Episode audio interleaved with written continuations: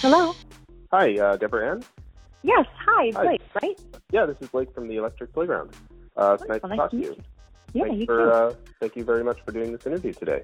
oh, sure. I'm excited. I'm I'm I'm really excited about the second season. So it's it's been really fun doing the promotion. Actually. Awesome, yeah. So season two of Daredevil starts today on Netflix. So uh, let the binge watching commence. Um, I've already plowed through the first three episodes myself, but uh, what can general audiences expect to see from the new season?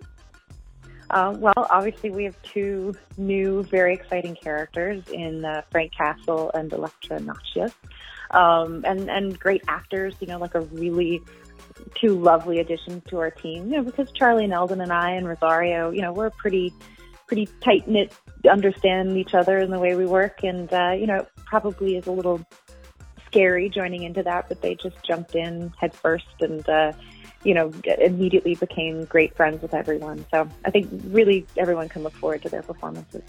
Cool. So what uh, what's Karen Page up to in the in the new season? well, I think Karen Page is doing everything she can to convince herself that she is not a bad person. you know, I think ending that that first season, you know, she she worked all season to try to bring down Union Allied and this this corruption that she saw that had affected her and others so so badly, and um, Right. and then it brought her to this point where she had to to kill another human being, and I, I think you of course never get over that. Right. Um, so I, I see her trying to find lightness. You know, she, she wants to be a bright, light, positive spot in the universe because she's so afraid of this dark person in her that was capable of doing that to Wesley. Um, so, I- you know, I think this season is about her trying to kind of exercise that demon. Cool. Yeah, and that, that's actually the thing I find interesting about her character is because there, you know, every superhero story has that character or characters who are the friend of the superhero and they don't know that Mhm. their friend's a superhero. But with Karen, she's kind of like a, a superhero herself. She's going out Mhm. trying to help people make the world a better place, and she's done some things that she's not proud of herself. Um, so, uh, what do you think makes her unique? Is that is that Well, accurate? yeah, I mean, I think, yeah, I mean, I think for your leading female character to be morally questionable is a really uh, unique, you know, uh, uh, idea, you know, storytelling purpose. And I'm, I'm really feel privileged to, to be a part of it in that way. And, you know, she, she does a lot of questionable things and, and she's really, I think, I think she's questioning herself and her own motives and her own ideas. And, and, you know, the interesting thing about the combination, I think, of Karen Page and Frank Castle in the second season, which is this kind of great, unexpected relationship that happens. Um, oh, really?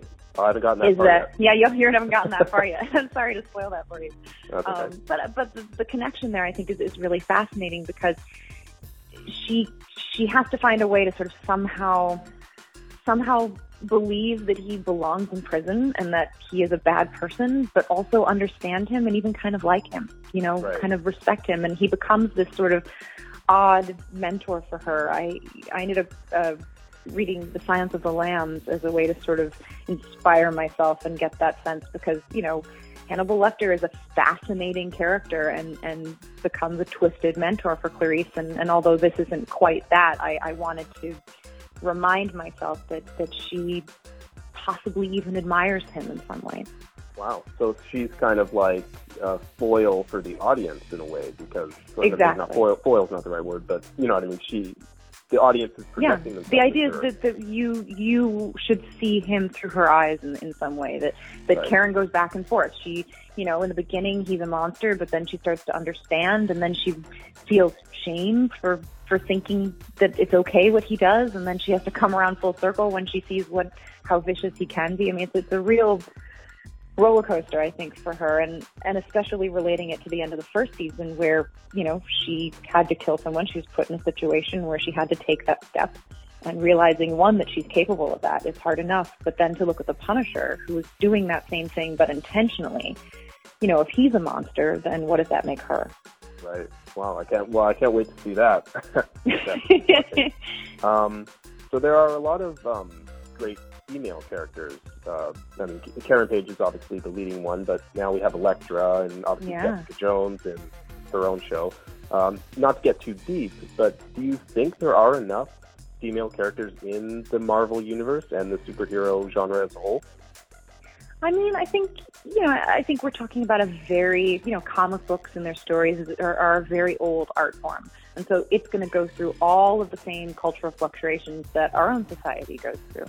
So you know, the Karen Page of the very first you know Daredevil series does not reflect women today, obviously, but it maybe did reflect what male writers thought of women back then. And so, you know, I think the fact that we're seeing more and more powerful, strong uh, female characters starting to come about really shows that, you know, not only are, are writers and audiences wanting to see more strong female characters, but actresses are stepping up, that we're stepping up and we're saying, right. you know, no, I, I want this character to have more depth. I'm, I'm not willing to just play the pretty sidekick. You know, I, I, I want my role to be as morally questionable as the male role.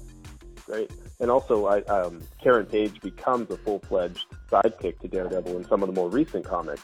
Uh, mm. Is that something you hope to do on the show? I don't know. I mean, our our Karen is sort of so unique. It it doesn't, you know, it feels sort of it feels inspired by Karen of the comics, but it doesn't feel like any one of them. Um, so I don't know. I'd, I'd, sort of have to see what that would look like. You know, I'd, the writers would have to write it and have to read it and see how it goes. I mean, in a way, I think she already is. You know, you look at Wilson Fisk. Daredevil came at him from one side, you know, from the nighttime activities side, and Karen came at him from the other, from the, you know, I spent 12 hours in the clerk's office searching for a misplaced file, and I found it, and this is how I found him. You know, I mean, that moment, that moment was really big for me, and I, I always wondered if audiences really got it, but it was a misplaced file. Like Karen had to spend all day searching through things to find that, and then she brings it into the boys, and they go, ah, we can't use it.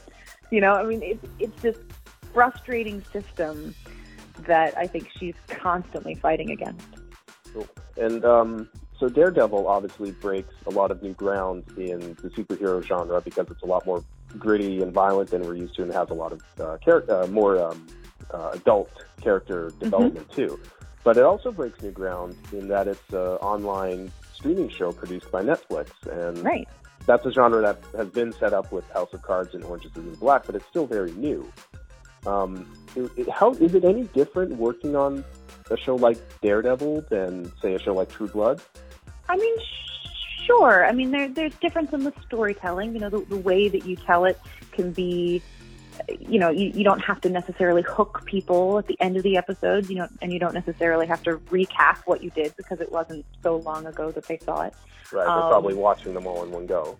Yeah, or, or or they can go back and and watch it again. You know, they have access to it in that way. Um, right. You know, but I, I think. I think for me, and I was talking about this earlier with someone, there's this sense of like a, a three act structure that we all sort of learned growing up and, and we've seen it in every movie and in every story that we've ever read and and we know it so well now that we can kind of predict how stories will go um, because we just sort of know oh well this is the moment when the villain gets his come up his come up and you know. The great thing about this streaming binging idea i think is that we don't have to be such a slave to that structure. We can surprise you by bringing our villain in four hours into our story. You know, we, right. we have some liberty with that. And I think that allows it to be a bit more surprising. Um, I feel like we're kind of in a, I like to call it a, a television age, like a WTF television phase where it's, it's just about shock and awe.